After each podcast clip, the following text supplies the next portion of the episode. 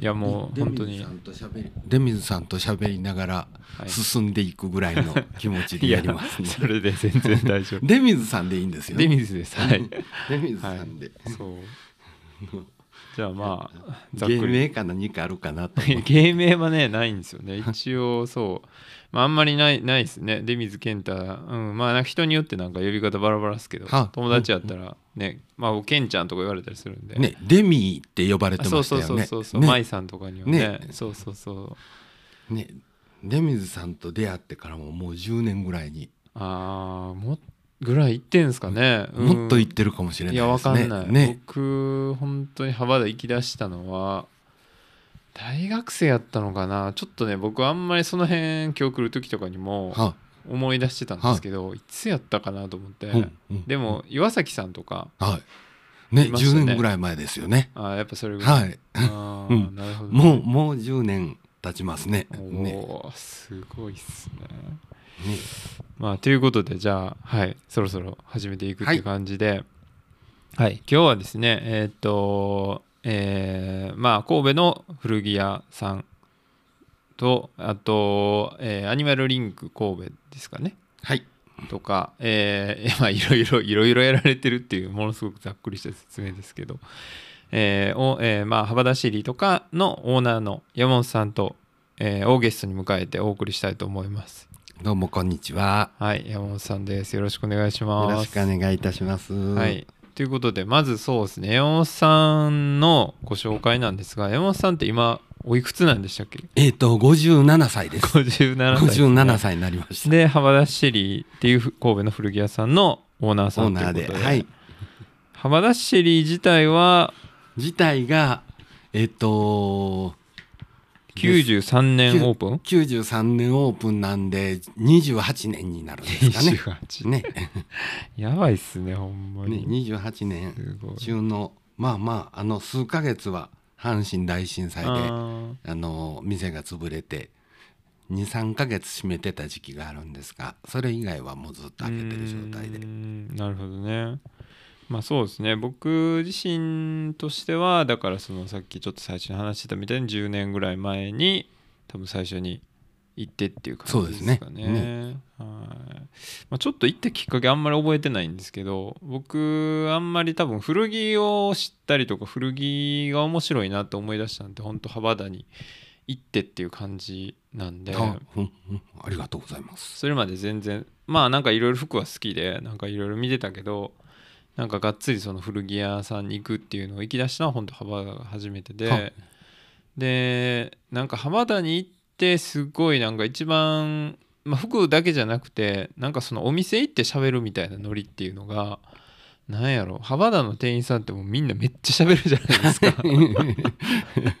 ね、オーオーナーの意思を継いでよう喋りますね。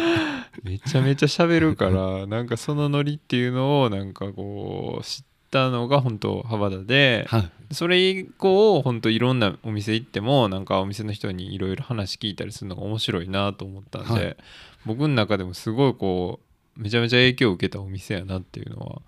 あって、はい、うん。うん。うんありがとうございます。それでもあのーし昔は会話で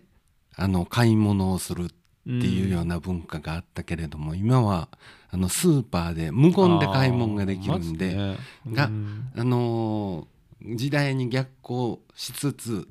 でも大事なものがあの店の人間と喋るとか、うん。あの店の人間の提案とか、うん。あの洋服の魅力を伝えるとかっていうようなもんが大事なんじゃないかなと思ってうちはよく喋ってるんですけれども、うん。ただ今も今のスタッフはただおしゃべりが好きな人らばっかりね。あの勝手に喋ってますね。なるほどね。そっか。まあ確かにそう言われたらそうですね。なんかうん昔はそのなんていうか個人商店しかなくて、はい。その魚屋さんやったら魚屋さん行って、肉屋さんやったら肉屋さん行ってそこで最近どうみたいな話とかしながら買い物してたっていうのが当たり前やったし、まあ、そういうのが僕結構好きやったりはするんですけど、まあ、そう考えたらそうか浜田もそういうことなんですね。という意味で喋ることにしてるんですけれども、昔はあの料理するのに魚屋さんに行って、うんこの魚が美味しいよってこういう料理方法があるよって教えてもうて料理をしてたのが今スーパーで切り身で売っててねね、に。料理方法はあの無言で、うんうんうんうん。あのスマホ検索で出てくるしっていうようなんであの声を出して喋るっていうのがほとんどないような気がして、ほんまっすこねれ出すのがあのいいか悪いかは分からないけどもただコミュニケーション取るのは大事かなと思いますね。うんうんうんうんなるほどね。そっかそっか。なるほどですね。まあそうですね山本さん自身の話をちょっとじゃあいろいろお聞きしていけたらなと思うんですけど、はい。まずそもそもあれなんですかね。この幅出しりっていうのを、まあ、アメリカのそのヴィンテージのお店なんですがそれを始める前というかその辺の話ってどんな感じだったんですすかね？ね。えっ、と大学を中退して働き始めてえっ、と23歳の時にヴィンテージショップに入社してあの古着屋としてデビューした形で。でに23歳1986年にあのは本職として働き出して。でえっ、と93年に幅田シェリを、うんうんうん。あの自分で独立しはい。て開いたっていう形です。それはヴィンテージショップっていうのはあれなんですか？そのどこでやってはったんですか？えっ、と神戸の突撃洋服店っていう。あーはいはいはいはい。あそこで6年ぐらいやうーん。5年？6年？6年ぐらいやった形ですね。うんうんうん。突撃洋服店はそのなんていうかまあ今もああるんありますもんね。今もやってんでしたっけ？こう神戸はなくなったと思いあます、そうなんや、あー。なんかオンラインショップとポップアップショップでやってあーそうるみたいな感じ聞きましたが僕も最近あんまりあの情報が疎いんで、あれですが突撃洋服店もあの同級生がやってる店なんであーそうなんですね。はい。へー。なんでほとんど友達感覚でずっとやってた形で、あそうなんですね。えー。その当時ってもう古着屋さんってあったんですか？いや少なかったです。あのおしゃれ古着屋は数軒であのあとは本当のあの古い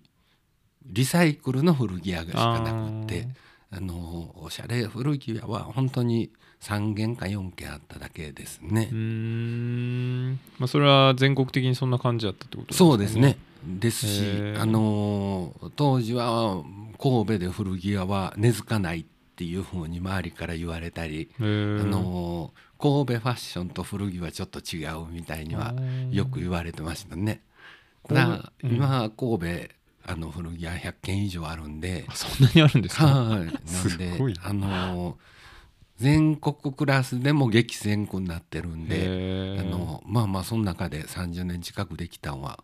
まあ良かったかなと思うぐらいうで。なるほどね。そうかそうか。その山本さん自体が服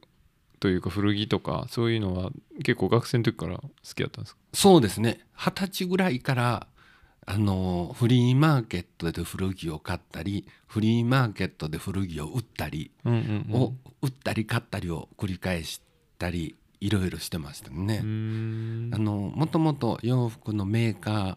に勤めてたこともあったんで服自体はどうやら好きやったみたいです。うんうんうんうんうんその当時ってどういうファッションが流行ってたんですか？その当時はアメカジがほとんどですがただ僕はあの今のスタイルスラックスにシャツにジャケットみたいな、ああー。の一人でそんな格好やってた感じですね。あんまりじゃあ周りにはいなかった？そうですね。あの全然いなかったです。だからかうん。かなり変わり者だったとは思いますね。まあそうなんですね。へえそっか。そういうファッションっていうのはじゃあどどういうのをきっかけに知ったんですか？そのアメリカにいわゆる、まあ、僕がそうやないろいろ聞いた時にだからその禁アメリカの禁止法時代みたいなあれぐらいの1920年30年とかぐらいなんですかね、あの時のファッションとかをなんか上田さんあの当時スタッフやった、はいキッチンデモの、はいあの「Once Upon a Time in America」っていう映画があって、はいはい。それがいいよって言われて見たらその、なんていうかいわゆるこうギャング的な、はい。めちゃめちゃおしゃれみたいな、そういう人のファッション見ましたけどそういうななんかヒントにするもんみたいなのがあったんですか？そのヒンいえ別にあのなかったんですがあのやっぱりギャング映画うん。が、あのゴッドファーザーとゴッドファーかザーね。そんなん見てかっこいいよねって思ってましたけどもただ自分それをイコールで自分が着て似合うかどうかは、うん。あのちょっとちゃうかなみたいな感じでしたね。うん。でちなみに「Once Upon a Time in America」の衣装をやってるアメリカの古着屋がセントルイスにあるハバダシェリっていえ？うそうなんです店名ねなんです。へえであのーメインでやった古着屋なんですけどもはあ。そこに行ってちょっとこう仲良くなって友達になって神戸でやるってあの日本でやるっていうふうに言ったら「ハバダシェリにし」っていうことで そういうことなんだ。はへえい、であの向こうもあの相変わらず今もあんまり大きくなくやってますけれども、うんうん。あの幅田シェリっていう名前で神戸で約30年できたんもその「Once Upon a Time in America」っていう映画の影響は少しはあるかなと思いますね。へえそうなんや。えそのアメリカの方のハバダシェリーっていうのはだから買い付けに行った時とかにそうですそうです。知り合っ行ってはいおーすごいですね。いやどういう意味なんやろうなと思ってましたけどハバダシェリーって。えっとイギリス英語の,、うん。あの古い言葉で紳士用品店とか小物屋とあかー。そういうあの付属品屋さんとかそういう意味合いがあるみたいなんですけれどもまだイギリスの田舎町とか行ったらハバダシェリーっていう看板掲げてるお店とかもどうやらあるみたいですね。へえそうかそうか。じゃあそのまあ扱うもんがヴィンテージっていうのもあるけどその言葉自体もちょっとヴィンテージ的な雰囲気があるんかもしれないですね。はあそうなんですね。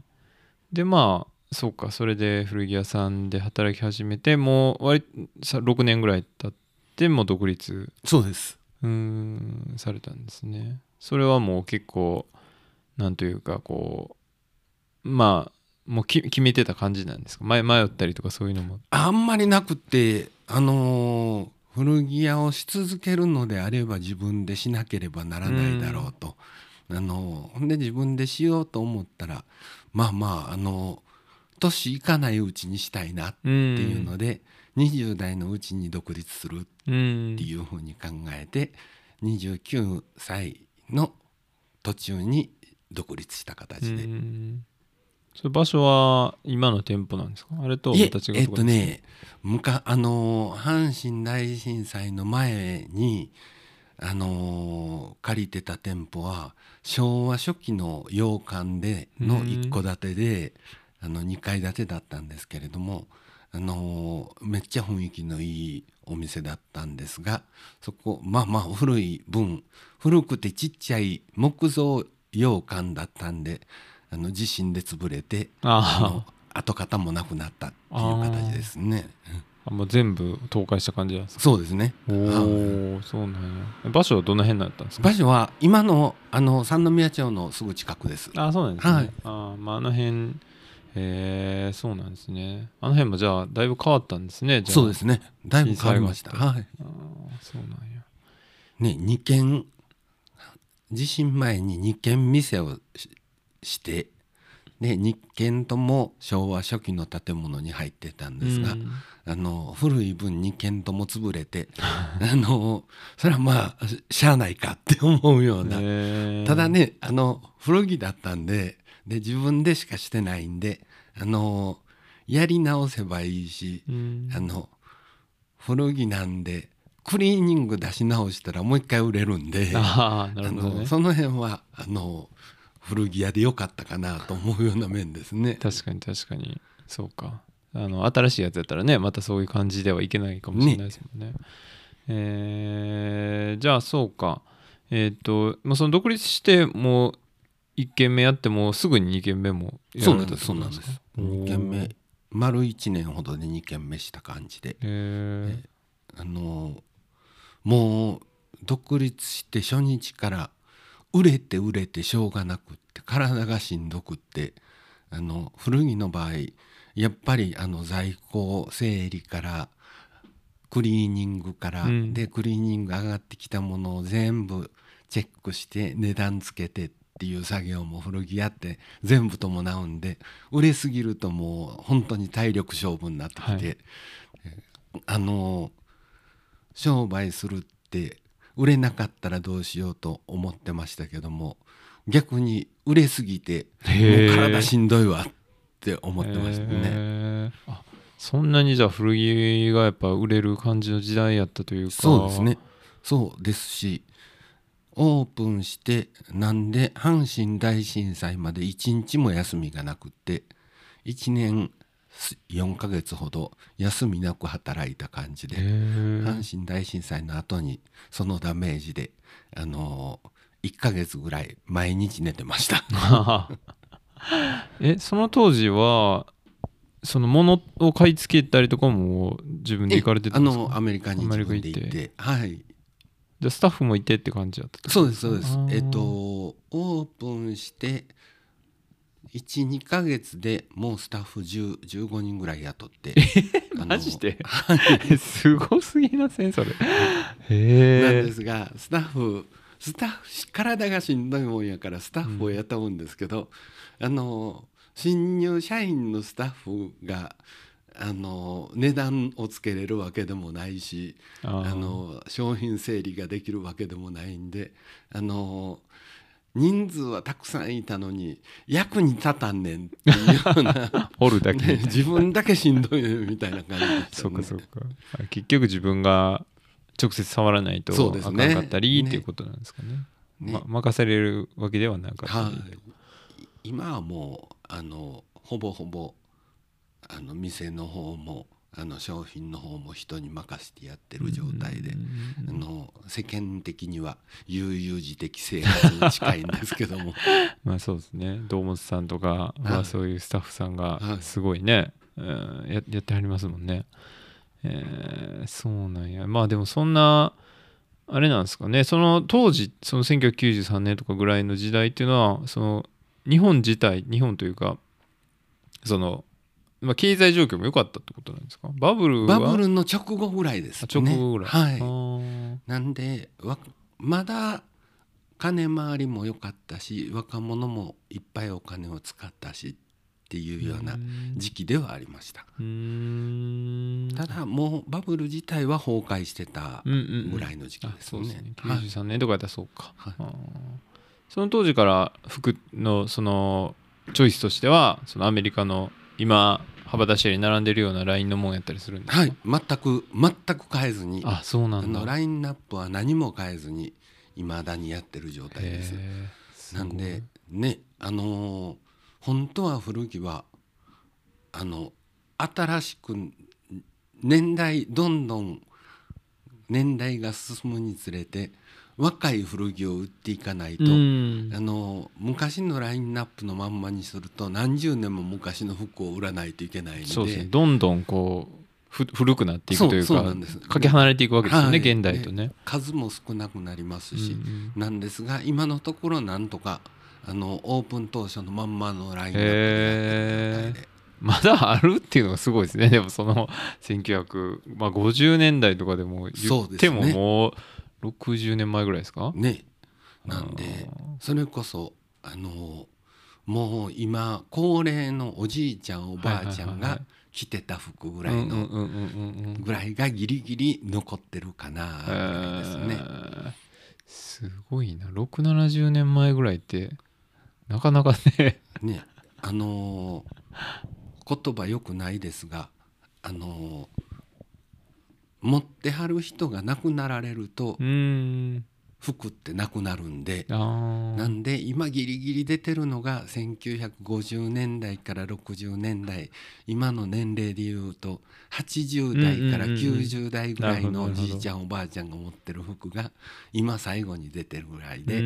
ででこれを超えるとパタッとその辺の時代のものがあの要するに生きてないんでなくなるかなって感じですね。うん確かに。でそうか。阪神大震災が起こるわけですね。はい。でそうか。えっ、と2軒とも潰れて。でそれその時はもうどどういう状況だったんですか？山本さん自身としては。僕自身は正直言うと7割あのちょっと休めるていう気持ちと3割のダメージとぐらいで、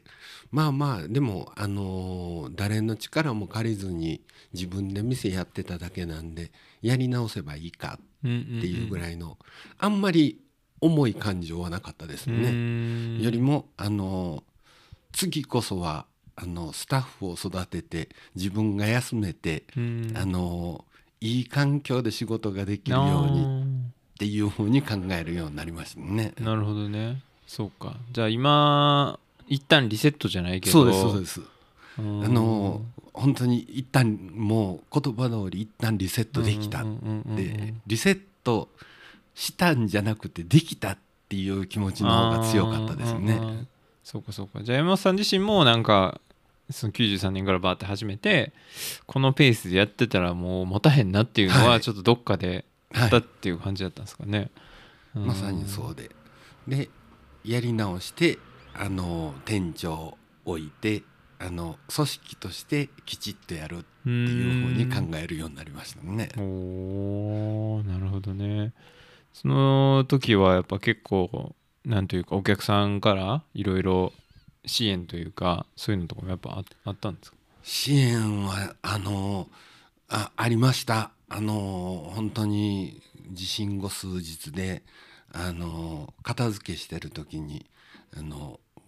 女の子たちが見に来てくれて「うん、あの片付大丈夫ですか?」って言って牛乳を置いていってくれたんがもう忘れられへんような支援で、うん、であの潰れたところに張り紙であの閉店を余儀なくされましたっていう形のこと書いたら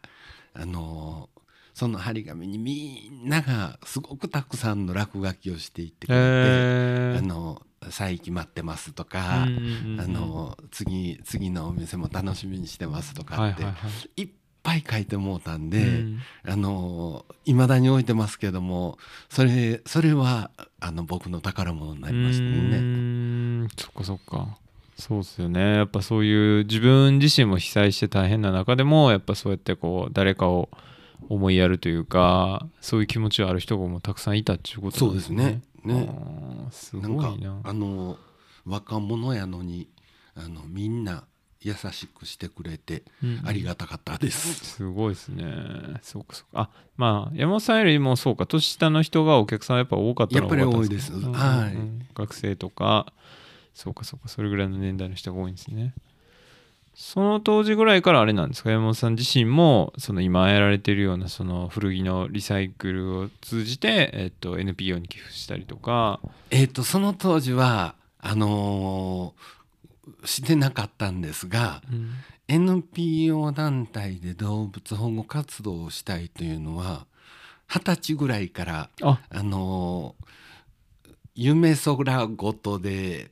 あのー友達とかにいらんこと言ってるような中の夢の一つで、あのいつか動物保護団体を六甲山でしたいと。あもう六甲山でやるってところももまで二十歳ぐらいから人に言うて考えてたみたいです。すごいっすね。ね僕の中ではぼーっとぼーっとそれをただのやりたい夢として言ってただけなんで実際あの古着屋オープンしてガチャガチャしてる頃はあのその夢なんか忘れてたんですけれどもあの落ち着いてもうもう50近くなって落ち着いたらやっぱりやってみたいよなっていうので六甲山のこの建物を買ったっていう感じです。ほう。なるほどね。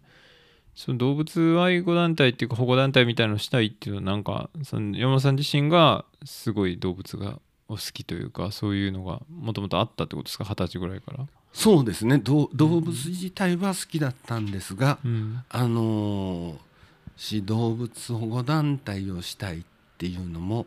あのなんとなくこう保護犬保護猫に囲まれてあのなんか楽しくあの毎日を動物たちと過ごせたらなっていうような、うん、なんで最初の頃はあの老犬とか、はい、あの年いった猫ちゃんとかを、うん。が安心して死ねる施設を作ってみたいなとか、いろいろこう考えてたんですが、まあ、今逆にあの子猫を里親に渡すっていうような活動が中心になってるんですけれども、あの将来すごく先の将来はあの安心してもうあの保健所なんかに入ってもう年だからどうしようもないっていうような子らがあったかくって安心して死ねる場所っうんていう意味でもこういう施設があってもいいなってうん。はまだ考えてる途中ですうね。んそうかそうか。逆にじゃあそういう猫ちゃんなりワンちゃんなりはその結局その保護施設みたい保護施設じゃないわ。え？そういうとこでそのまま老後を迎えたらどうなるんですか？あの保健所で老後を迎えちゃうとあの殺処分にあなるんあそういうでことになっちゃうんですね、はい。保健所でねどうそうじゃなくて幸せないい環境のもとにあの余命を過ごさせてあげたいなっていうようなふうには考えてますがただあの今の子猫ちゃんの保護の場合はあの入所してからあの里親さん見つかるまでが1週間とか2週間なんですけども、あの年いった子らのよ余生を過ごさす施設になるとな年単位で保護する形になるんであのもう規模も違いもう全然違う規模になるでしょうしあのもっと大きな場所であのたくさんの人間ボランティアさんとかを使ってしていかないといけないんで、なかなかあの実現するのが難しいもんかなと思いますうね。ん確かにね。まあその現実殺処分されてしまうっていうのはあるけどそうですよね。ややるからにはやっぱねちゃんと責任持って最後まで見てあげないとダメやし、まあその数にしてもそうなんかもしれないですけどね、はい。まあかわいそうやからってどんどんどんどん受け入れてたらその受け入れ側がパンクしてしまったら意味もないでしょうしね、そっかそっかなるほどね。そうですね。まあまあ古着屋の話にちょっと戻しちゃいますが、そうそう。えっ、とまあその復帰したのは、えっと23か月ぐらいで復帰したんでしたっけ？はい。えっと4月にあの、うんうん。再オープンした形1月17日に被災してそこから4月で、はい。おおなるほど。その時はどうやったんですか？結構お客さんとかは？あみみんな来てくれましたし1月に被災して1月中に全部の契約も解除してあの給料も払ってあの片付けも全部終わらして2月は1ヶ月寝とこうと。うん。あの無職で毎日寝てても文句言われないって この時期しかないからあの1ヶ月間寝とこうっていうので1ヶ月間はもう本当にゆっくりして3月から動き出して4月3日にオープンした形早いっすね。でもすごいっすね。えー。じゃあもうそんそれ、まあ、お客さんもどんどん来てもらって売り上げもいい感じでみたいな感じですか？そうですね。うん。でそれがえっと1店舗でそこからなんかえ広島店とかもあったっていうのなんかちょっと見たんですその前けど、に4月にオープンして11月に京都店をオープンして。見るはいですか、あ見る。今もある。で、はい。えー、と翌年のだから96年の秋に広島店をしたう形で、ね、ごそごそいろいろしてみましたけれども、うんうんうん。あのー自分の生活とあの性格と、あのー仕事の大きさのちょうどいいバランスがどこかっていうのを手探りで探してる形で、うーん。今六甲道に1軒と三宮店と京都店なんで3軒ぐらいが、あの自分としては一番快感かなっていう感じですね。なるほどね。そのお店出す時っていうのはあれなんですか？そのなんていうかまあな なんかそろそろそろ出したいなっていう感じで出すのかそれとも人が見つかったからえ出すのか？そそろそろ出したいかなっていう気持ちだけですね。あそうなんですね。なんかあの新しい服を買うぐらいの感覚で店出してましたね。マジっすか？かっこいいな。いやお店出すなんてなかなか勇気いるんかなと僕は思ってたんで意外とじゃあその新しい服買うぐらいのテンションでそうですね。あのその当時の方があの失敗するはずがないと思ってたんであの何軒店しても失敗するはずがないってあの裏打ちのない自信があったんで どんどん店出してましたね。え。他にも出してたんですかじゃ他にもあのフランチャイズ形式であのお店どんどん任したりでいろいろしてみたんですがあの結局商売が大きくなって全国散らばると移動距離も大きくなりますしあの移動距離が大きくなるとあの目も行き届かなくそうですね。てあの満足するお店ができなかったりで、ね、結局回り回って減らして減らして今の状態でだいたい週に23日お休みが取れるんでうん。その休みの分の力を全部動物保護の方に回してる感じですね。なるほ。どね。あそういうことやったんですね。いや僕もなんかここに来る前にそのホームページ改めて見てで杉野さんのとこにあの、えーバイヤーチーフバイヤーの杉野さんのとこ見たら、幅田市広島店に入社してって書いてたから、はい。あその広島とかにあったんだとか そういうのも全然知らなかったんでそうそうそう。そうやっていろんなとこに結構お店得られてたんやなと思ってやってみた時期もありましたね。うん。ただ長続きもしないしあの面白く面白くないんで長続きしないというか、んんんん。もう人が入れ替わるたんびにもう店やめよっかみたいなノリで、あのあっちに開けて閉めたりなんかごそごそいろいろしてみましたけども、最終的にはあの信頼できる場所でし信頼できるスタッフでニコニコ笑ってゆっくりやるのが商売的には一番面白いかなっていう感じですね。なるほどね。そうかそうか。まあでもそうですよね。あんまり散らばりすぎてもね。うーんなるほど。まあそうですね。あとじゃあまあそう買い付け、はい。そうアメリカの買い付けの話とかもちょっとお聞きできたらなと思うんですけど、はい。えっ、といつもあれなんですか？アメリカはシカゴに行かれてるんですか？はい、アメリカシカゴにほとんどの場合がシカゴであのシカゴから車で走れる街は回るんですけれどもあのシカゴにあの古着のヴィンテージ古着のあのディーラーさんがたくさんいるんでそういう人らとかあと工場のようなあのベルトコンベヤーで古着がずっと流れててっていうような工場のような場所も何軒かシカゴにあるんで。あそうなんですねはい、でそこの方も入るのも含めてシカゴに行ってる感じですね。んまあ全米日本でもですけどあの全米各地にそういうとこあるんですがあのシカゴって案外日本人バイヤーが少ないんで、あそうなんですね。はい、でへー。あの競争率も低いしあのシカゴって古いもんが割と多いんで、あのちょうど幅出しりみたいなあのテーマが古いものっていうようなお店は、あの買い付けしやすいかなっていう感じですね。もうそこに決めた理由というかまあだって最初は全然情報ないわけですよね。その買い付けとかあそうですね。はい。で最初。最初はあの全米各地いろいろ行ってみました。いろいろあのニューヨークの方東海岸の方からあのボストンやワシントン DC や本当にあのいろんなとこ行ってみたんですけれども、うん結局あの効率と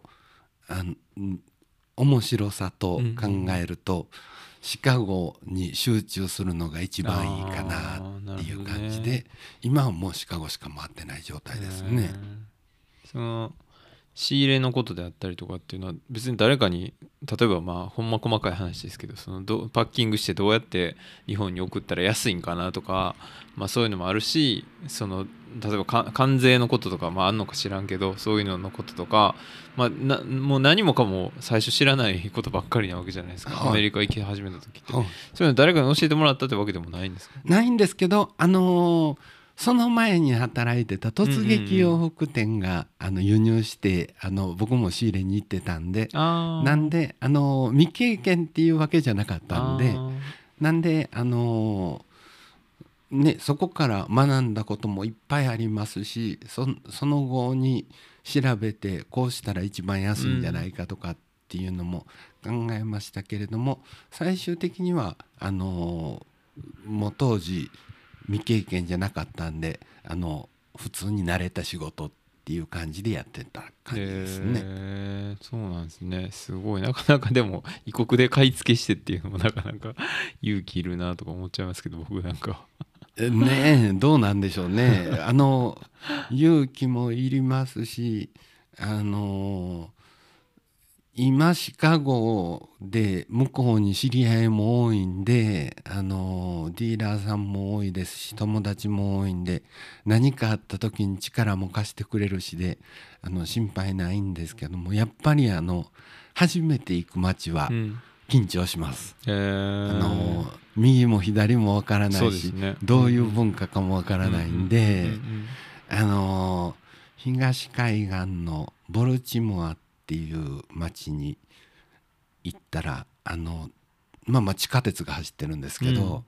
うん、あの地下鉄にみんながみんな切符買わずにあの改札またいで乗ってて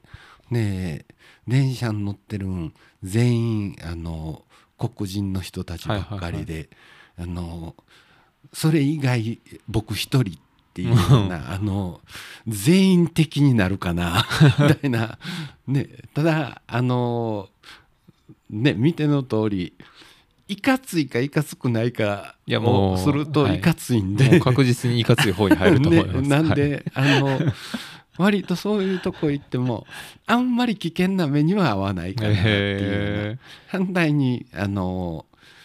売春とか薬とかを勧められることの方が多くて、えー、ね、街歩いてるだけであのそういう街なんですけど警察とかが、うん、あの職務質問しに来るような。でわざわざあのホームレスの人らいっぱいその辺寝てんのに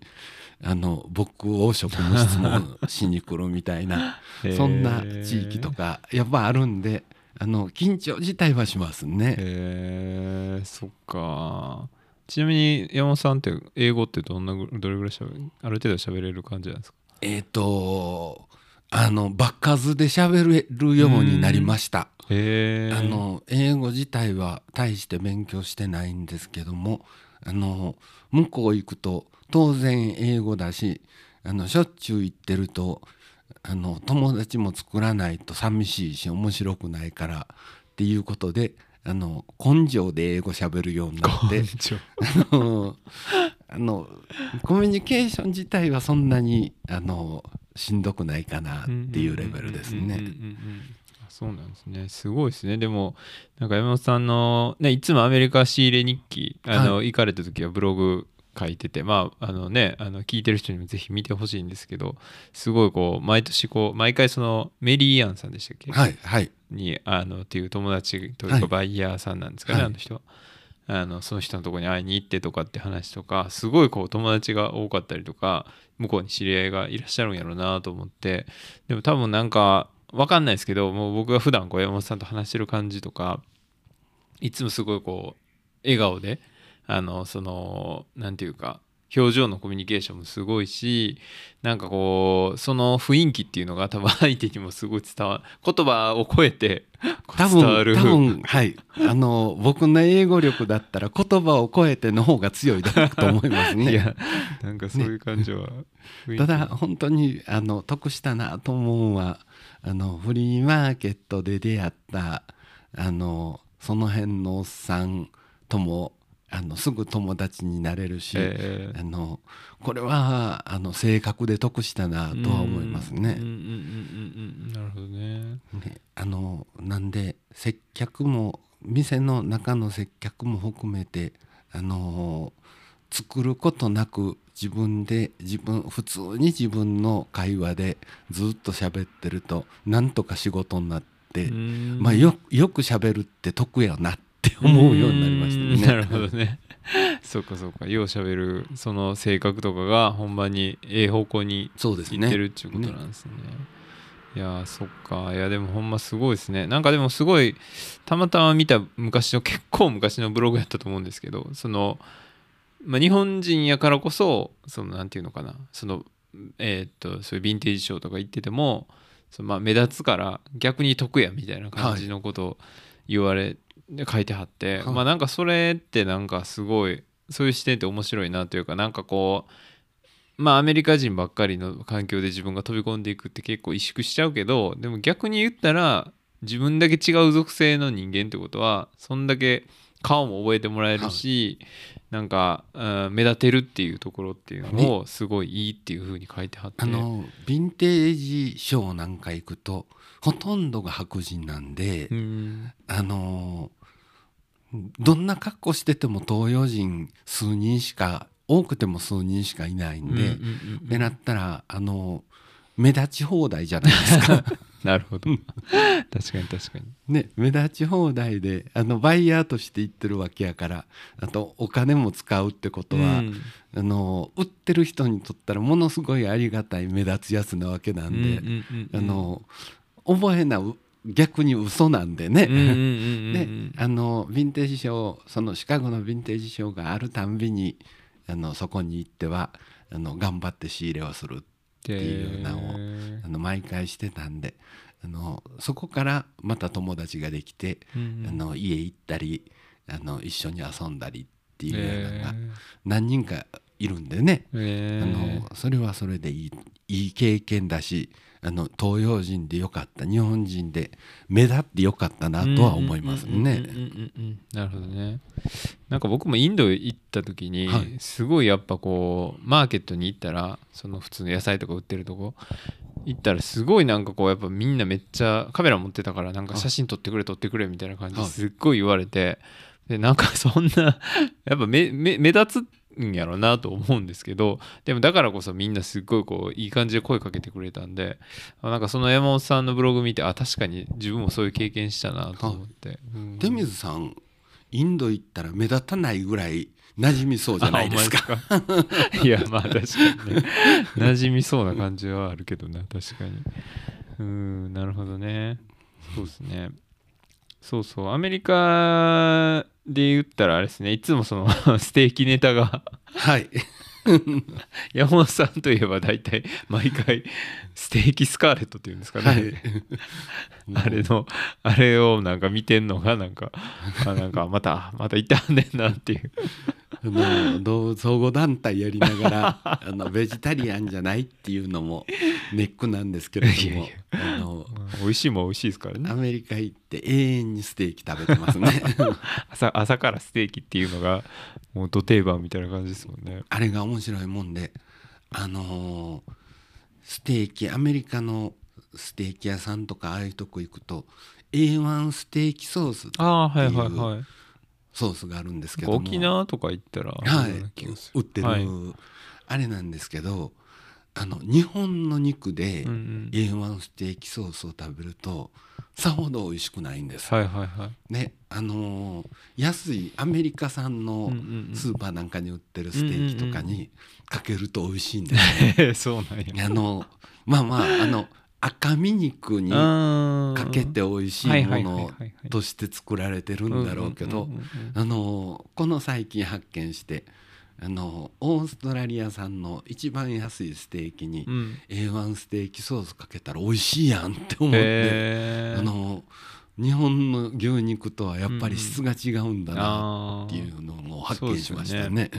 なんか日本の肉ってやっぱ結構油はい主義っていうか、油霜降りが好きとかみんはない口の中で溶けるとかなんとか言うけど、まあどっちかというと向こうは赤身で噛み応えがあってみたいな感じなんですかね、やっぱり、えーでもそれは朝から行くと。そうですね。あれは何なんですか、喫茶店というかそういうカフェテリアみたいなところなんですか、はい、あのへレストランであのモーニング営業して朝からやってる。えーまあ大はい体それ割とアメリカのあのレストランって朝からやってるところあそうなが多いんんではい、うーん。であのもう夜専用のものはどちらかというとラウンジだったりバーだったりってい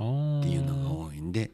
あの普通のレストランは大概朝やってるかなっていう感じですね。なるほどね。そうなんや。まあ大体それとエッグベネディクトですか、はい。もうなんかそのこってり系が。大好物です。いつも食べてはるなっていうのがなんか面白いですけどね。えー、そうかそうか。そうですね。一番そう最近のやつって言ったらそのあれですよね。あのアメリカもだいぶそのシカゴとかもなんか変わってきてしまってるというかそうですね。フリーモンが昔はいっぱいあったとかそういう雰囲気を大事にしてたけどどんどん変わっていってるところもあるんですか、やっぱ変わっていってますしあのシカゴの場合は1910年とか20年頃に最盛期を迎えてその後ずっと廃れていってるんで、うん。あの僕の行き出した1980年代ぐらいだとあのまだ当時のまんま営業してるレストランとか、あのおじいちゃんおばあちゃんがやってうん。る古い食堂が、はい。あの1950年代の内装のまんまやねみたいなのが、わあすあの割とたくさんあったんですけども、今もう結局代替わりしてうん。あの息子とかの世代がそその時代を狙って要するにレプリカのようにフィフティーズっぽくしてる店はいっぱいあってもうん当時のまんまやってる店はほとんどなくなったかなっていう感じですあーなるね。ほどね。ほんまにその時代そのまま。はい、へー。でもそんなとこやっぱアメリカで本当にそんな店入って食事とかしてたらなんかこう なんというかそういう自分に寄ってしまいそうですね。はい。あの酔えます酔えます。あの楽しいですやっぱり。いいっすね。そっかなんであのシカゴって言わないけどもあの各都市行ってはあの古そうなレストランに入って、あのそういう空気を味わってて、うん。あのそれが楽しかったんですけれども今ほぼほぼなくなったかなっていう感じですね。すまあそういうのもどんどんやっぱ変わっていってしまってるんですね。まあそういう大事古いもんが好きとか古いもんを大事にしたい人っていうのは多分いなくはならないんだろうけどでもどんどんそうやってこう、まあ、変わってはいってしまいますよね。そうですね。あの古いものを大事にしてもあの大事にすることはすごく大事だしあの応援したいけどもどうしても各々それぞれが商売とかしてはって、あの効率を考えると新しいもののまあ方が。効率いいねんっていう風になるんでどうしてもやっぱりあのどんどん変わっていくような感じですね。まあ直そうと思ってもパーツがないとかね、はい。そういうのもどうしてもありますもんね。そっかそっか。なるほどねまあそうですよね。まあまあそうか。でも今はあれですか？もう全然やっぱりその今コロナウイルスとかああいうのになってからもう全然買い付けとかは。いけてないんです。うーん。全くいけてなくて。なんで一昨年の秋に行ったきりで、去年の4月に予定してたんですけど飛行機が飛ばずにうんうん。結局そのままずっと買い付けできてない状態なんですが。うん。ただあのー今の三軒のお店の在庫量を考えるとあのバカでかい倉庫を持ってた持っててでその中にあの買い付けたものをぎゅうぎゅうに入れてたんで、うんうんうん。今はまだ困らずにそれを出していけてるっていう状態で。なんで1年半買い付けしてないのにあの新しい商品がどんどん店に並んでる感じですね。そうなどんだけストックあるのそうなんです。あの気がついたんですけど持ちすぎてました。なるほどね。そうかそうか。えー、でももうね次いつ行けるのかっていう見通しもね何とも言えないですね。ねまあそろそろなんか大丈夫そうな雰囲気にはなってきてる気もなんですしますけど。かね。来年行けたらまあまあ来年中に行けたら在庫は持つかって感じなんですけども。ねこ今年中ぐらいになんとか収束すればいいんですけども、なかなか治療法がまだ見つかってないんで、まあそうですね。どうなるんかわかんないですね。まあ、行けないわけじゃないみたいですけどねね海外ね別に。まあアメリカ行ってはる人もなんかいるのはいるって聞いたことありますけど。はあうん。その一回行ったらどんなもんなんですか？そのなんというかそのコンテナでこっちに持ってくるような感じなのかそれともパッキンして段ボールでいっぱい持ってくるみたいなあ感じなの？コンテナで持ってきてたんですがあの最近はもうあの段ボールであの飛行機でもう空輸で飛ばしてしまうっていう方が結局すぐ着くんで効率がいいかなっていうようなんで、ね、今もめっちゃ早いんであの帰国するのと同じぐらいの時期にあのもう日本に荷物が届いて次の週にはもう倉庫に荷物が届くっていうぐらいのぐらいの速度であの飛行機だと行けるんでもう1週間かからないかからないぐらいですね。なんであのちょっと割高になりますけどももう今はあの航空便使って飛ばしてる感じですね。ねそういう感じなんですね。なるほどですね。まあそうか。で幅田自体はだからもう今28年で、はい、今後というかそういうのの中でそのえっ、と今のスタッフのその堂本さんという方があれなんですね。その継いでいきたいみたいな。そうですね。言ってくれてて、はい、みたいな話があるんですかね。はい、ねあのまあ先の話なんであのお互いニュートラルな状態で未定でいこうって言いながらあの継いでくれるっていうことなんであのそれに向けて進んでる感じです。すごいですね。そっかそっか。ねあの後継者不足であの普通会社って困るもんなんであの早々に後継者が見つかるっていうのは すごく幸せなことやなって思うんですがね、ね、ただ本当にあのお互い向こうもこっちもそれを足かせにして動きが悪くなるのは良くないからあの本当にニュートラルな状態であの僕も自分の代で占める自由もあるし、うん、向こうもあの継がない自由もあるっていう状態は残していこうっていうような、ね、で最高のパフォーマンスを出した上であの結果として継いでくれれば一番いいかなっていう感じですね。なるほどね。まあそのなんというか変にそのことが引っかかって自分らしくなれなくなるっていうことがやっぱそうですね。よくないし、ね、みたいな。あの特にあの僕はいいんですけどもあの継ぐ方の人間からするとまだ20代とか若いんで、うん、あのそれが足かせになったり、うん、それでこんなんしたらあかんとかあの冒険ができなくなるんであれば、あのそれは良くないなって思うんでねなんで結果としてこの10年後に継いでくれたら嬉しいけどもしあの継ぎたいっていう意思は受け取ってますけどもあの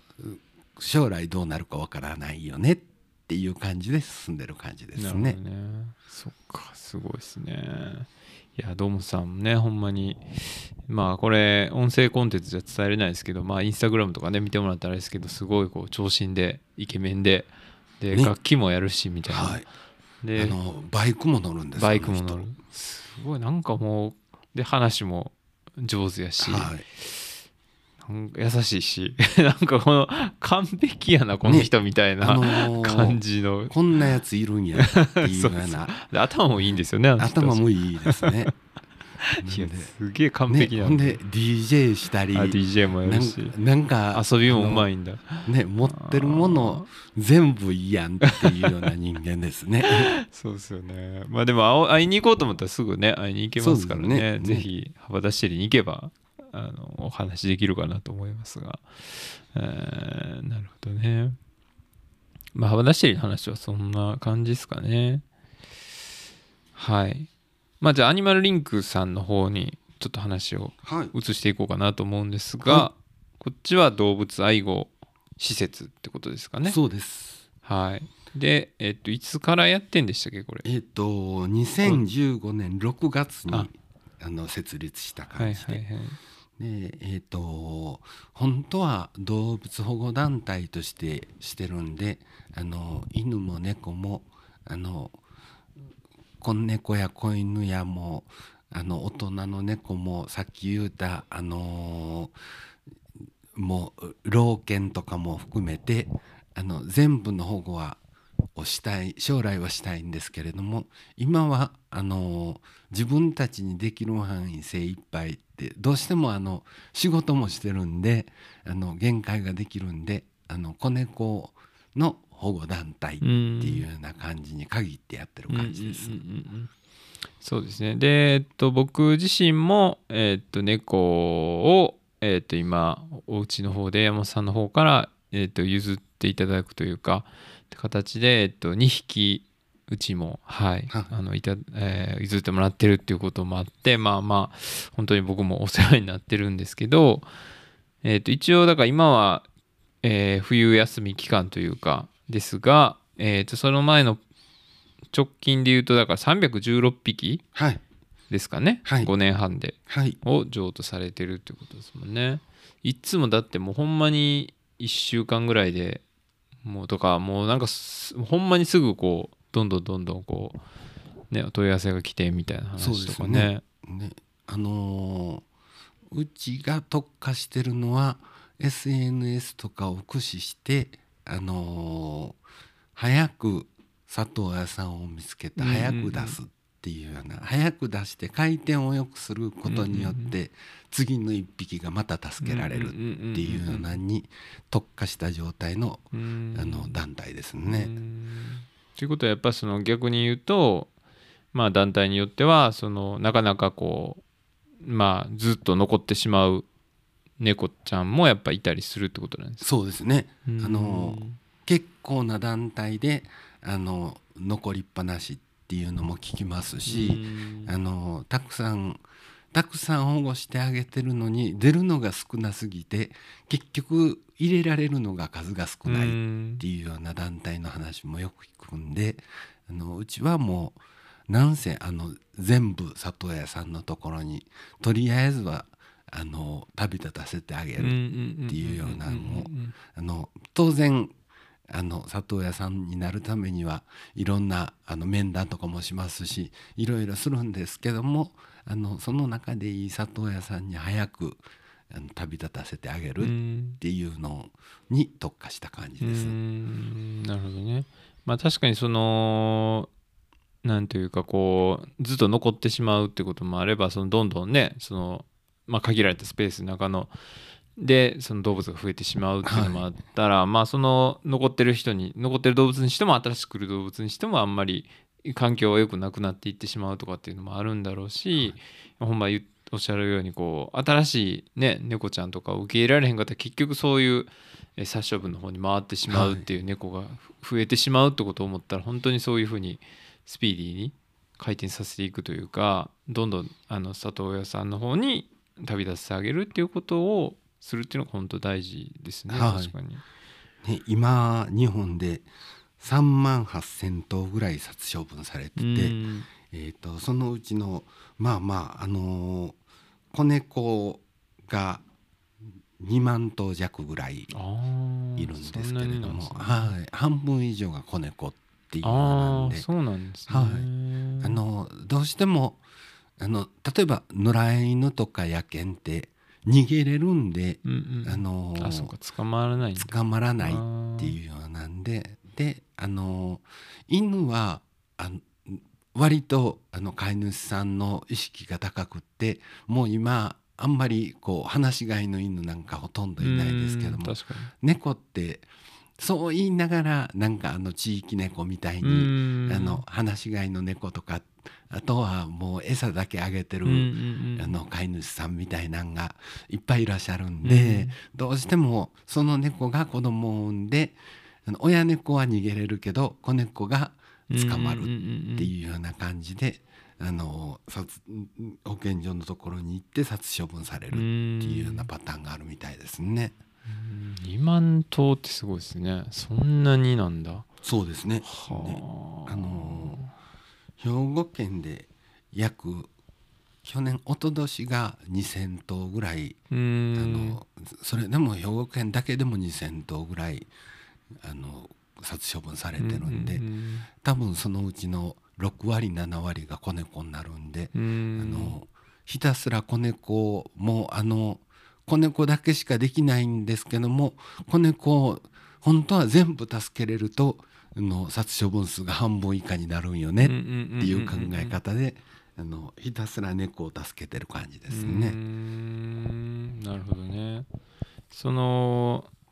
基本的にはその保健所にまあ猫が保護されたら行くんですよね。はい。そこに直接例えば僕が飼いたいんですけどっていうことはできないんいですやできます。あそれもできるんですね。できる状態でただあの保健所の方も飼い主さん当然選別しますし、でその中で飼えるあの引き取ってもらえるのはあの保健所の方から無譲とする形にしてて、であのその活動をし保健所が目いっぱいやった状態でそれでも溢れてくるんであういうこ溢れて。くるから殺処分されるんですけどその溢れた中の健康な子猫をあのなんせ兵庫県下の保健所から全部引き取るっていう形で、あの入る枠は広域なんですけどもあのそれこそ子猫で健康であるっていう条件のもとにうちが引き取ってる感じです。あそういうことなんですね。はいそうかそうか。まあだからそこのからまあ漏れてきた猫ちゃんをってことなんですね。そうなんです。なんで掘ってたら殺処分対象になるんでうんうんうんうんうんその子らをなんとかうちが引き取ってるっていう感じですね。ちなみにそれって保健所ってどこにあるんですか？兵庫県って。えっ、と兵庫県だと伊丹と三木と丹波あとは辰野おう。淡路あたりにありますね。はい。えじゃあもしその淡路でって言ったら淡路まで行ったりとかってはいいうことですか、行ったりもしますしあのー最近はあのもう職員たちもみんなあの知り合いになってるんでああの持っていきいついつだったら持っていきますわっていう形であの直接持ってきてくださったりもするんですけれどーそういうもことなんですね。は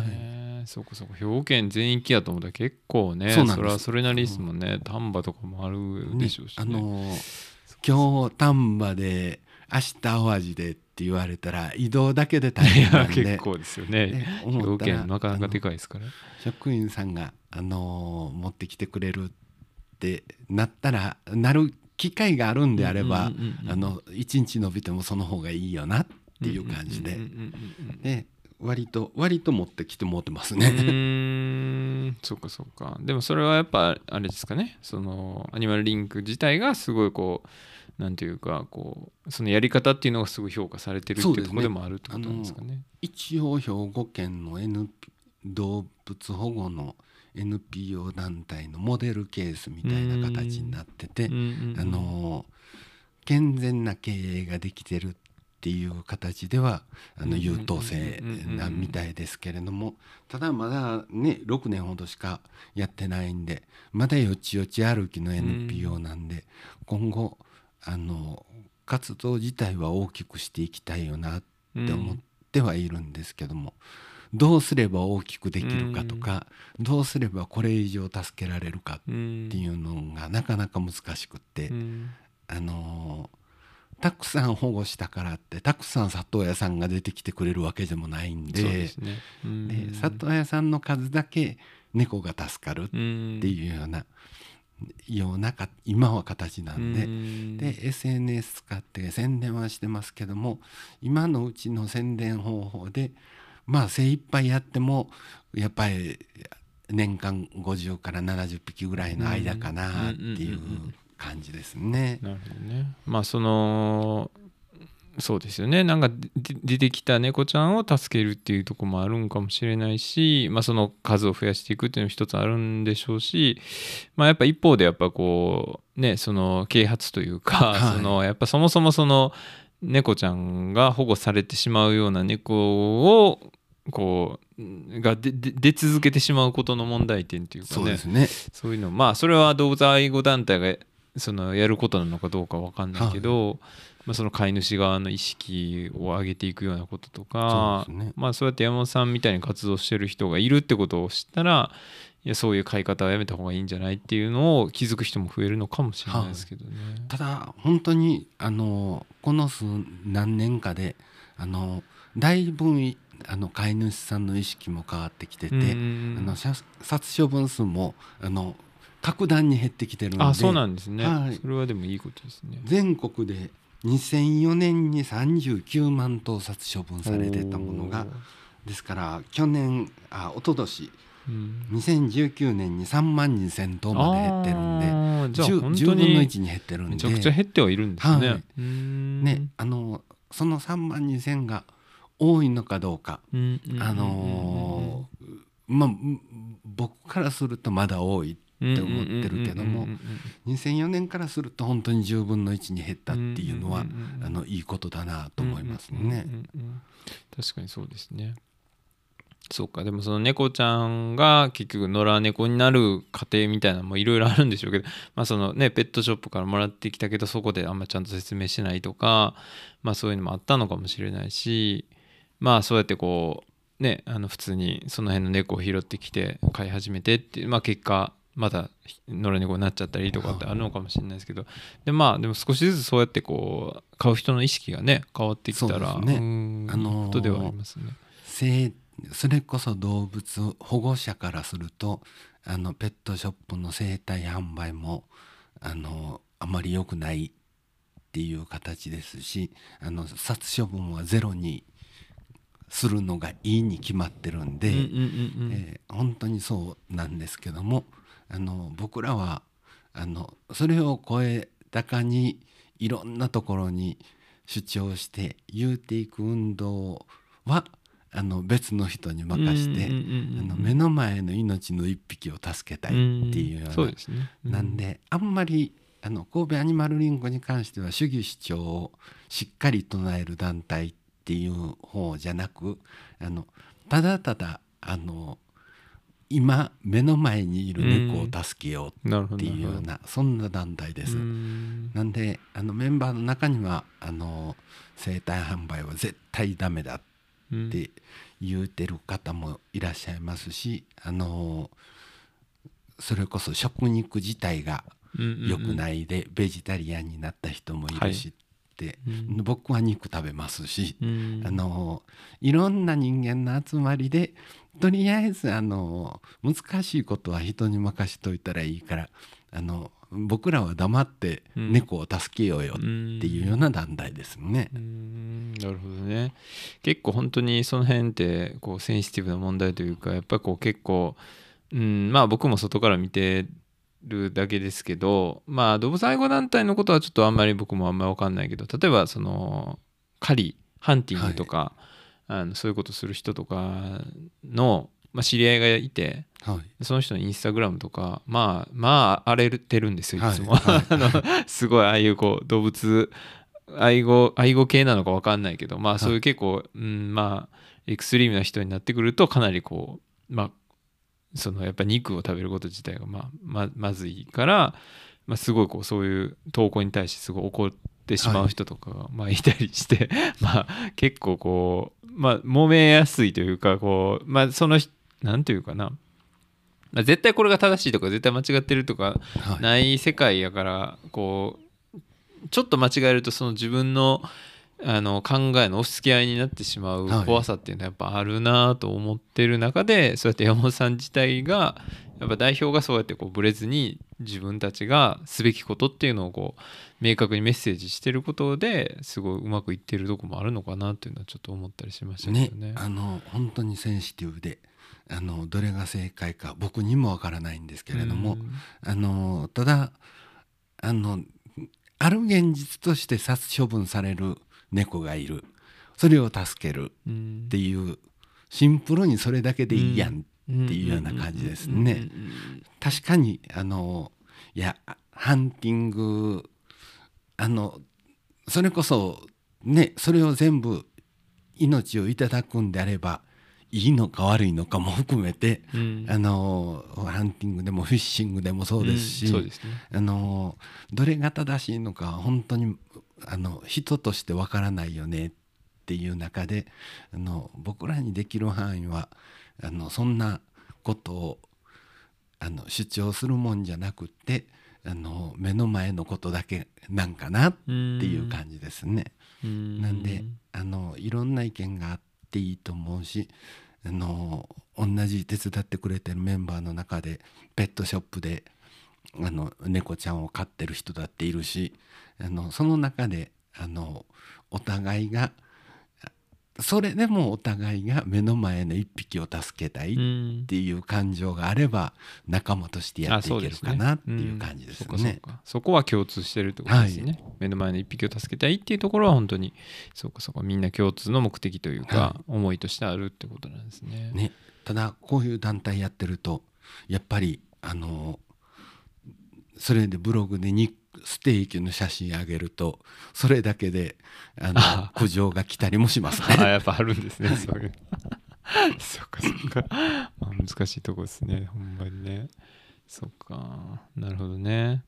そうですね。まあアニマルリンクに関してはそうですね。あとなんか例えばこの活動を応援したいとか何かお手伝いしたいっていうことになった時は例えば寄付とかボランティアみたいなことってあるんですかね？はい。あの神戸アニマルリンクで検索していただいてもあのたら出てきますしあの出てきたところでも直接あの電話で相談いただいたら、うん、あのボランティアもあの嬉しいですしあのご寄付とかあとオレン六甲道のオレンジスリフティのはい、あの不要になった古着をあの出していただいてご寄付いただいて、うん、それがあのアニマルリンクの活動につながっていくっていう活動なんかもやってるんで、あの古着とあとご寄付ボランティアに関してはお電話いただいたらあの対応全然できますので、うん、そうなんですね、はい、なるほどなるほど。そうかそうか。確かにねまあ実際ここまで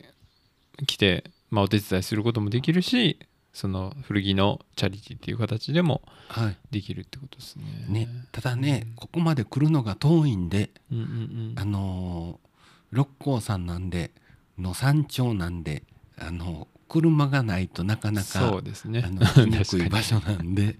あのボランティアさんの送り迎えであの町まで行ってたら何しとやよくわからないので、ね、どうしてもボランティアさんのあの資格として車で勝手に来ていただける方っていうような形になるんで、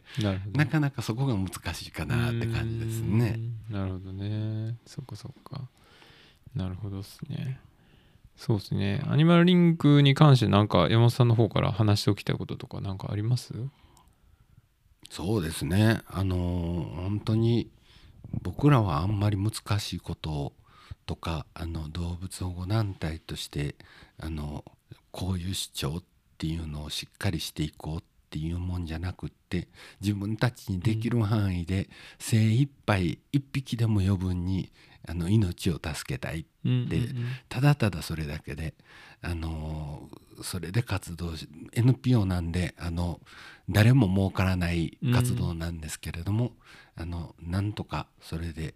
今はやっていけてるんで、うん、あの今後もなんなんとかあのこの活動を大きくしていって一匹でも余分なに猫を助けたいかなっていうような、将来的にはあの犬も含めてペット全般っていうような枠に広げれると一番嬉しいんですけれども、そんな感じです。はいありがとうございます。そうですね、本当に。うん。僕も本当に猫、僕もっていうか、うちですね。あの私の家が本当にもうめちゃくちゃ変わった感じがするんで、はい、本当に動物飼うっていう感じの家じゃなかったんですけど、まあ、うちの弟が最初に猫を飼い始めてでもみんな家族がもうなんというかもう猫のことしか頭にないみたいな あの人たちに変わったというかうちの父親とかも本当にひどくてもうなんかあの常にどこに猫がいるかっていうのを確認しないとなんかこう気が済まないみたいな あれどこ行ったとか言ってなんかいつもよく探してるけど いやもうどこも行かへんやろって思うんですけど。でもちょっとやっぱこう姿をはっきり見えてないと、うんあの不安というか、ね、気になるというか。猫の魔力ですよね、いやほんまにすごいし。やっぱこう猫のうん生き方というかまあなんかあの人たちは本当にその自分たちがどうやったら快適に楽しく気持ちよく過ごせるのかっていうことを見つけるのがうまいなっていうのはその一日の中で日が当たるところを移動しているとこやったりとか自分が気が向く時だけ遊んでよって感じてきてで自分があんまり気が向かなかったらもうプイっていっちゃったりとかするとか、なんかああいうのはやっぱなんかみんなね本当にそういうことよく言ってたけど、うん、でも実際自分がその一緒に猫と生活することでものすごく感じたところありますよね。そうですね。あの人間よりはるかにシンプルに自分に正直生きてる動物なんねかなと思いますね。うんうんうん。確かに確かに。そのあんまり気進まへんねんけどまあやっと至るかみたいな感情あんまないですもんね。確かに。全くないですもんね。そうか。確かにそこが本当猫の魅力やしこうありたいなというそうですね。ね。思いますよね。あんな風に生きれたら幸せだろうなとは思いますね。確かに確かに。シンプルでそうでもやりたいことやってて。まあでも本当山本さんの人生もそういうのにねすごい近い感じもしますけどね。ねあの一歩でもそそういう風に近づけたらいいかなって思うんですけれども、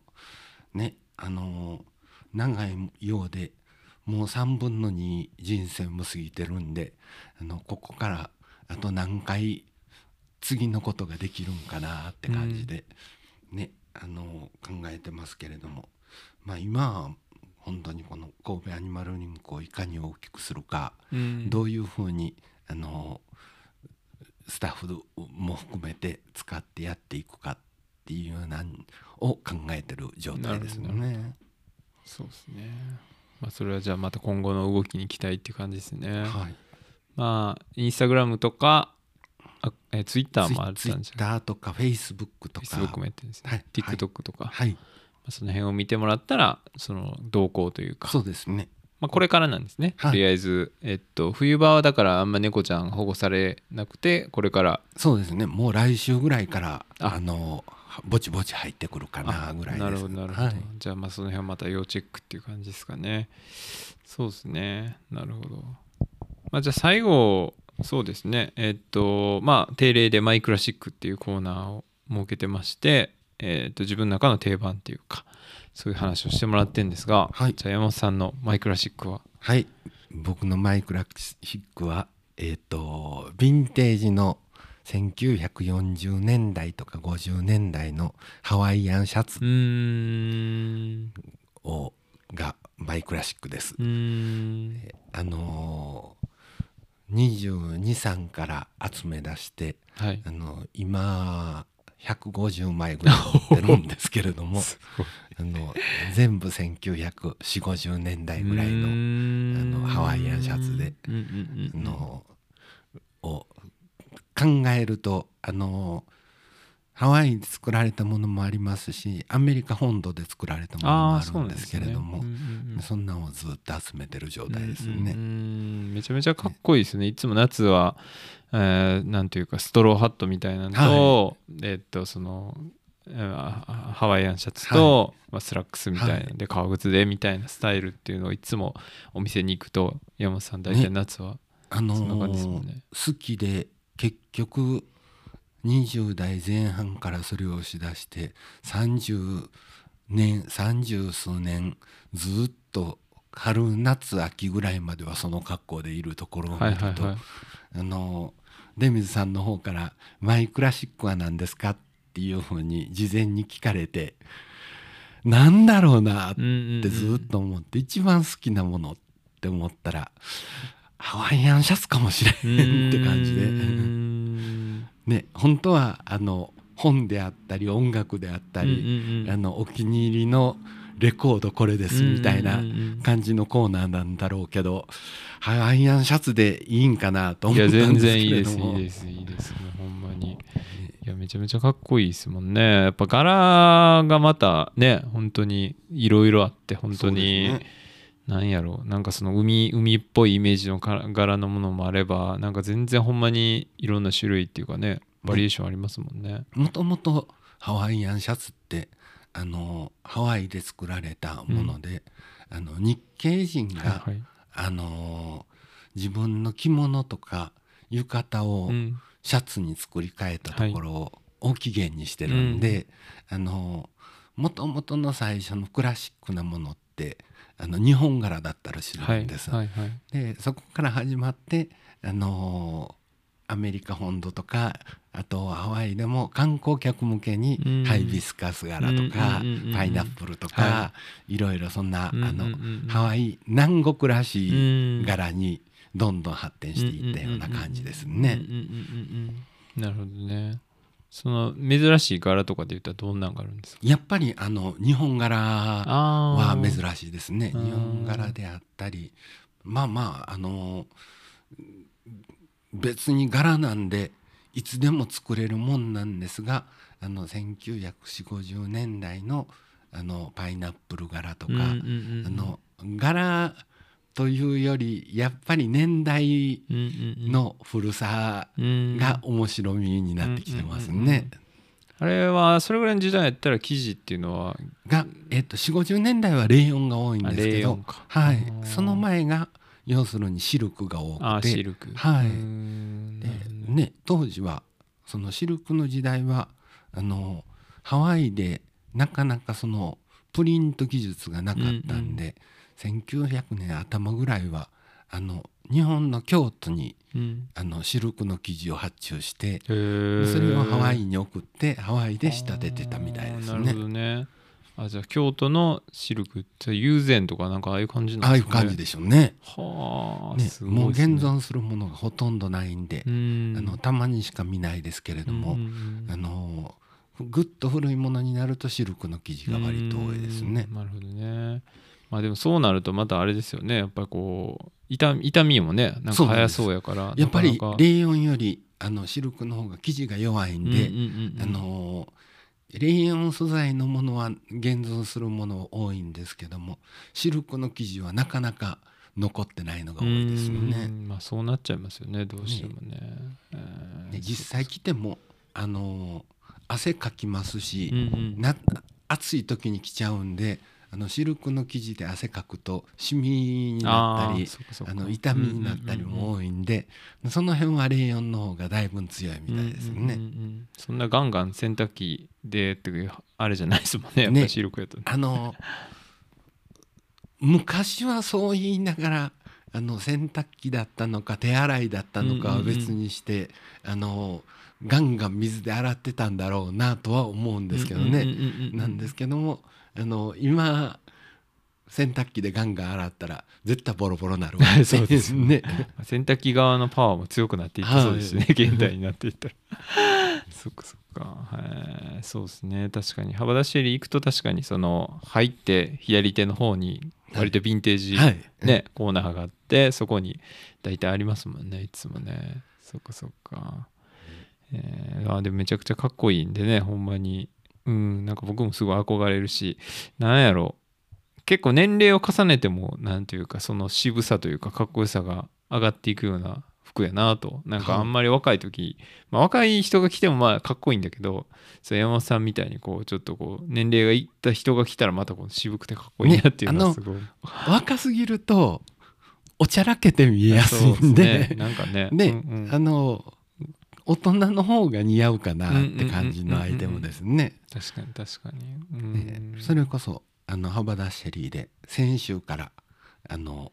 並び出してるんで。ああもうはい。やってるんですね、あの見に来ていただいたらいろいろあのまた提案もできるかなと思いますね。確かに確かに。なんでえー。あの趣味古着集め仕事古着集め。であのメインでやってるのは動物保護団体っていう感じですね。すごいですね。いや面白い。確かにな。いやでも本当にいやかっこいいですね。そういう好きなことやってるってとこも憧れますしそれが世の中のためになったりとかなんかこう若い人たちが生き生きできる場所を作ってるって感じもすごい僕はいつもかっこいいなと思ってまねすね。できればできればそれが理想なんですがうんあのまだ店もあの全然大きくないですしあのちパワーがもっと欲しいですし、うんあのアニマルリンクもまだよちよち歩きなんでここから10年ぐらいでもっとあの力を持ちたいかなって思ってます。なるほど。わかりました。ありがとうございます。えーっと、じゃあ、最後なんか言い残したこととかありますかね？いやよく喋らせていただきました。いやいやいやはいありがとうございます。それこそ出水さんにはあの猫ちゃん2匹もらっていただいてあの、はい。今後もあのよろしくお願いいたします。いやいやこちらこそです本当に。はい。あとじゃあ最後宣伝とかじゃああります？えっと浜田シェリーは三宮町2丁目はい。のあの電ビルっていうビルの地下にある古着屋なんですけれども、あのーそれこそカタカナで「ハバダッシェリー」と検索していただいたら、はい。あの Google マップにも出てきますしホームページもありますしあのインスタやフェイスブックやツイッターやそういうようなんでも検索していただけますし、はい。あの古着あのリサイクル系の古着は六甲道駅すぐのオレンジスリフティっていうお店で,、でそこはあのどっちかというとチャリティーショップであの神戸アニマルリンクもそうですしあのそれ以外の NPO 団体なんかの活動資金の援助するっていうような団体なんで、あの当然店売りもしてますがあの不要になった古着をあの持ってきていただけたらあの NPO の活動資金になるっていうような古着チャリティーもやってますので、それもあのオレンジスリフティで検索していただいたらあの SNS 系もホームページも出てきますので、はい。それであの検索してみてください。うんうんうんうん。そうですねはいありがとうございます。本当にそうですね。あとまあだから見るとアニマルリンクもあってまあその辺もはい、SNS とかやってますってことですかね。はい。まあ幅田市にね僕もそういえば一番最初ちょっとあの地下に入っていくとこで ちょっとどんな感じか分からへんから結構最初勇気いったなとか思って。でパッと開けたらすごいかっこいい感じのお兄さんお姉さんがいてそのなんというかまあいいわゆるこう普通の服って言ったらあれですけどその学生時代に着てた服とまた全然違うジャンルの服があるから、ちょっとなあなんかこれどうなん どうしたらいいんやろって思ったけどすっごいあのいい感じで話しかけてくれるんでまあ最初ちょっとねあのもうほんま開けたら異空間な感じですけどアメリカみたいな、は いアメリカのヴィンテージって感じなんで本当異空間ですけど入ったら本当にねね。めちゃめちゃああのの関西人のアットホームな感じではあるんで。最初だけ敷居の高い店ですね。いやもうほんまに僕マジで本当にあの三宮に通勤してた時代とか、はい本当に夜帰りに、はい。あの喋りにだけ、あの寄らせてもらってたみたいなとこがあったんでほんまにねもうめちゃめちゃお世話になってますけどね。はい、まあとりあえず一回ねぜひぜひ行ってみてほしいなと僕も思います、ねよろしくお願いします。はい。ということで、はい。今日はじゃあ山本博俊さんですね。はい山本さんに、あの、来ていただきました。はい。ありがとうございましたあ。りがとうございました。は。